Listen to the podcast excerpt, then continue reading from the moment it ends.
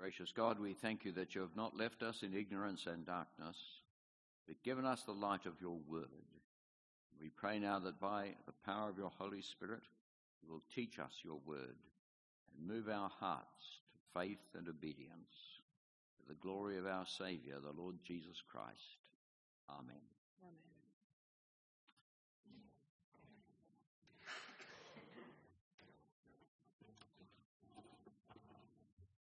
Me say, uh, as we begin, how grateful I am for the invitation that has been extended to Christine and me to be with you this morning uh, in your church. Uh, and um, we are very glad indeed to be able to share this time with you on this significant occasion uh, of the anniversary of the building of this uh, actually rather grand building, in my opinion, both internally and externally. So it's good to be with you, and of course, building or not, it's more important that we're able to meet with you and have fellowship with you. Uh, the passage is the passage from the epistle, which is on your um, uh, the uh, outline of the service that you've received, and the uh, outline of the sermon is also uh, inside that booklet. We begin then with uh, a question: Who are we? And one of the answers to this question is to look in the mirror provided for us by God's Word. You see, we could be very old. This church has been here for a very long time, and God's people have been worshipping here for a very long time. But in another way, we could be immature. We may not be an adult church. We may be a childish church, an immature church, not functioning in an adult way. And this passage asks us that question.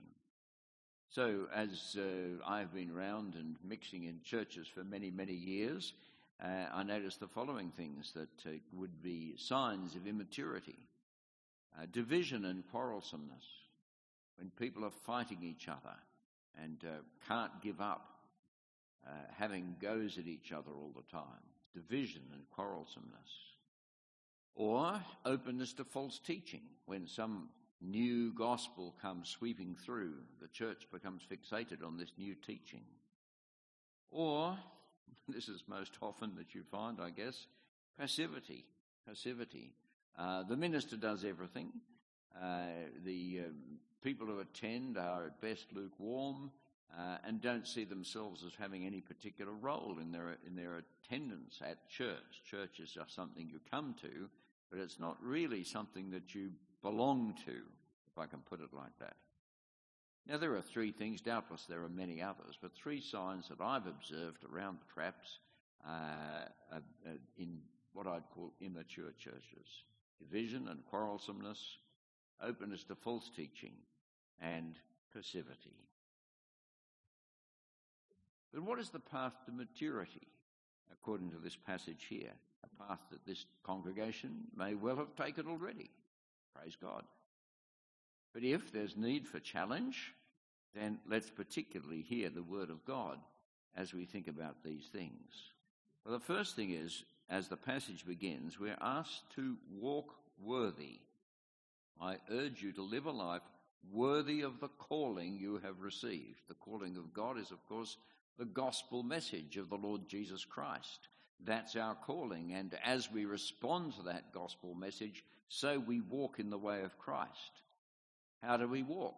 We are to walk in a way that is worthy of the calling of our Saviour, the Lord Jesus Christ. That is a very, very high obligation that we have, a high uh, uh, and very wonderful obligation that we have. How do we respond to this? Well, part of this calling and part of what we have received, for it's God who has done this, is described in the uh, in the uh, fourth to sixth verses of this chapter. He describes us like this. You ready? Look, there is one body. You're not just a, a group of individuals. We have come together as one body, and we know that one body to be called the body of Christ. It is not that the church all around the world is called the body of Christ, that may be so, but it's us as a local congregation who have this glorious title You are the body of Christ. There is one body and one spirit, For a truly Christian person is indwelt by the Spirit of God, and we are drawn together as indwelt by the Spirit of God. The Spirit draws us to each other. One Spirit, just as you were called to one hope when you were called. Now, listen to this litany of things that we have as one, and all given to us, by the way. These aren't things we have achieved, these are things which are given to us uh, when we turn to the Lord. Look, uh, one Lord, one faith, one baptism, one God and Father of all, who is over all and through all and in all. These are the massive things that unite us and these are the things that have been given to us. These are part of the calling uh, of which we must be worthy. We must reflect these great things in the life which we live, particularly the life we have together. In particular, he mentions one thing in particular. And look at verse 3, and there it is. Make every effort, he says. Make every effort. Now, please notice he's not speaking to ministers here. Well, he is. But he's speaking to all of us, every single one of us. This is something that we all need to do. Make every effort to keep. Notice the word keep there. It is something that has been given, and now you must keep it. To keep what? Keep the unity of the Spirit through the bond of peace. There is one body and one spirit. And how does he say we do this? Look at verse 2. Be completely humble and gentle. Now, here's a word for us all, isn't it? As we keep the unity of the Spirit, how? It is by our attitude to each other. Be completely humble and gentle. Be patient. Now, that's something that some of us need to learn. Be patient bearing with one another in love.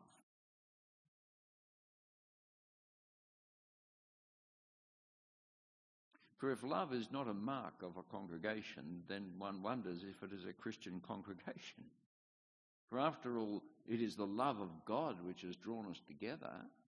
It is the love of God we rely on for our salvation.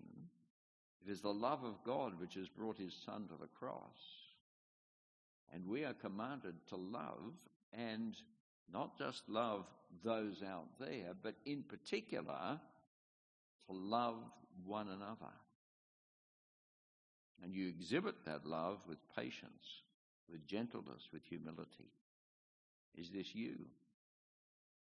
You must answer that. I can't answer that. Is this you? And I suppose, is it you individually, but also is it a mark of our congregational life? that we live like that. Walk worthy. Forgive each other. As the Lord has forgiven you, so you need to forgive each other. I'll never forget hearing of a church in which two siblings used to come to church every Sunday for the Holy Communion at the eight o'clock service. And one would sit on one side of the aisle and one would sit on the other side of the aisle. And 30 or 40 years between uh, years before, there'd been a massive blow up between them. The family was utterly divided. They would come to church. They would never speak to each other. They obviously hated each other, but they came and received communion at the communion rail. I don't know whether the word blasphemous is too strong, but it sounds like it. We need to love each other and forgive each other walk worthy.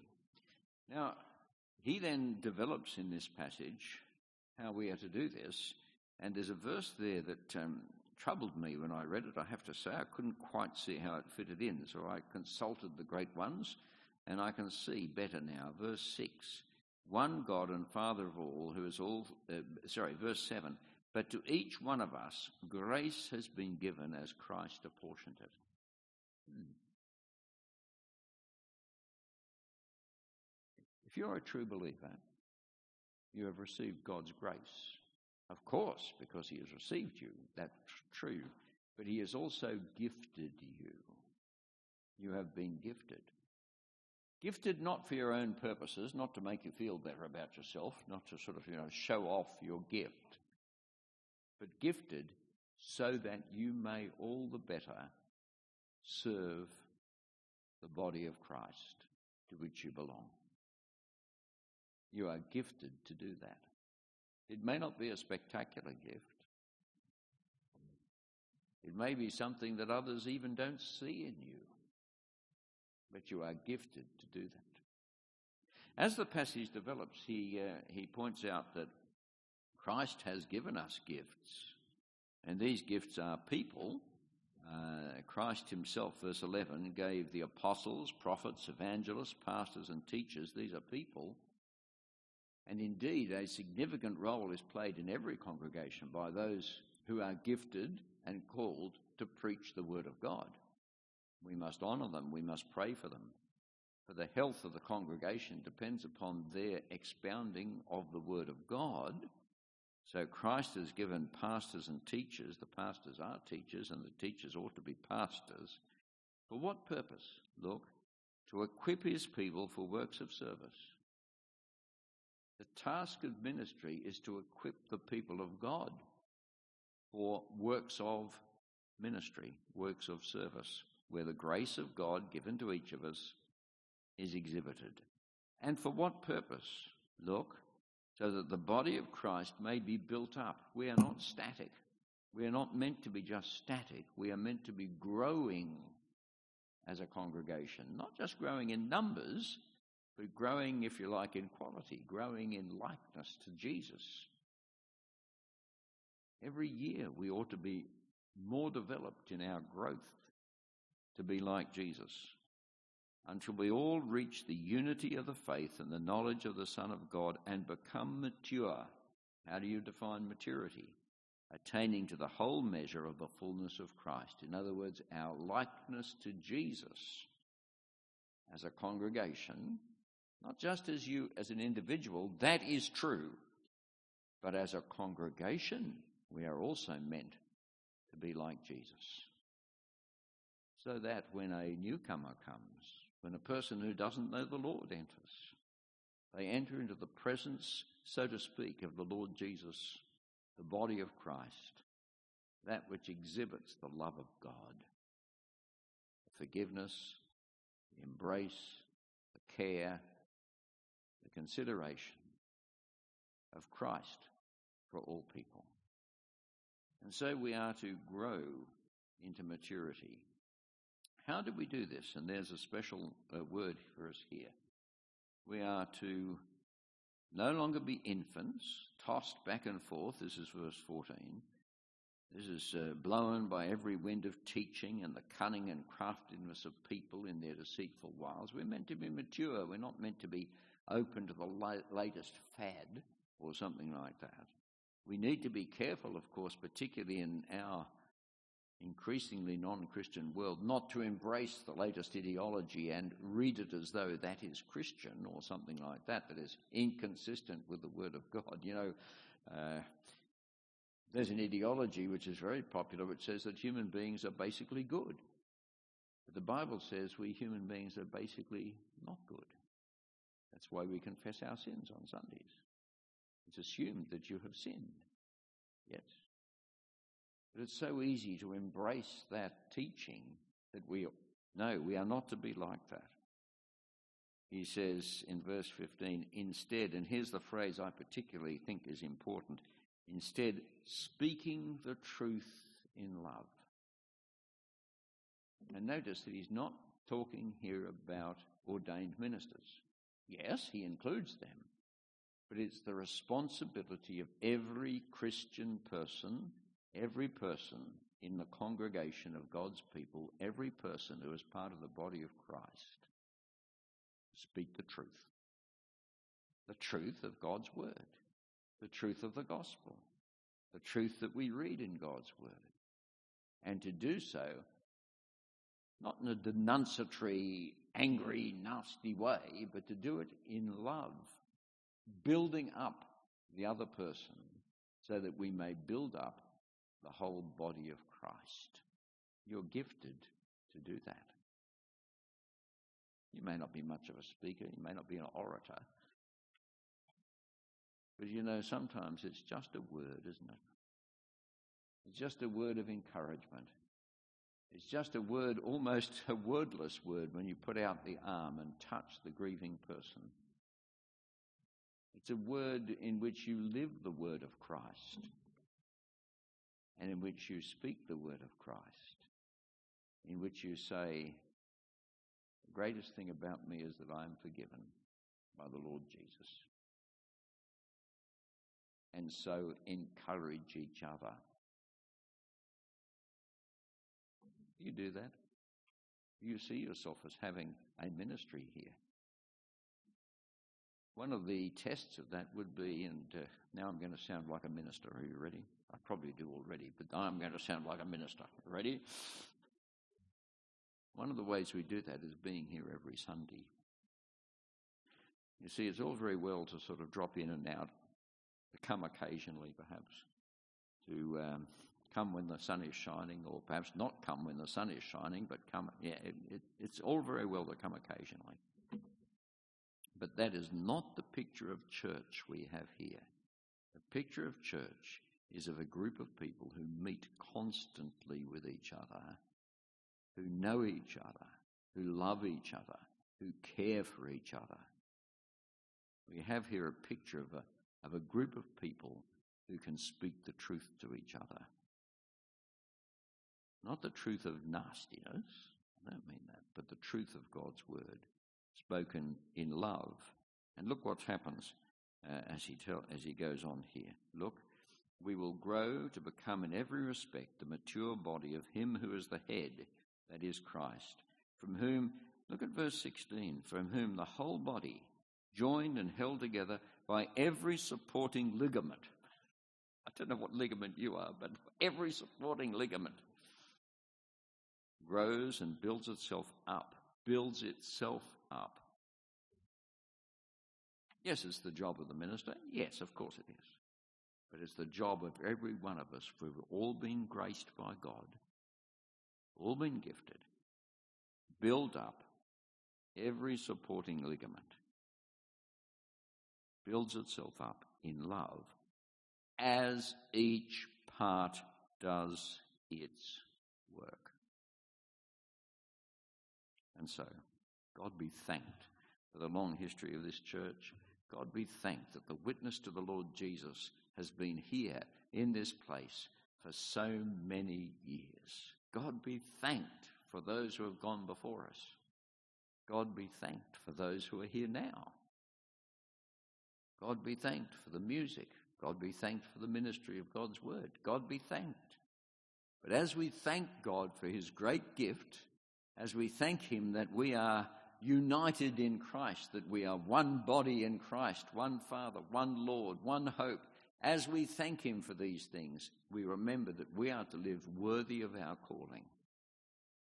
And that gifted by God, we are to speak the truth of the Word of God to each other and to live it out with each other.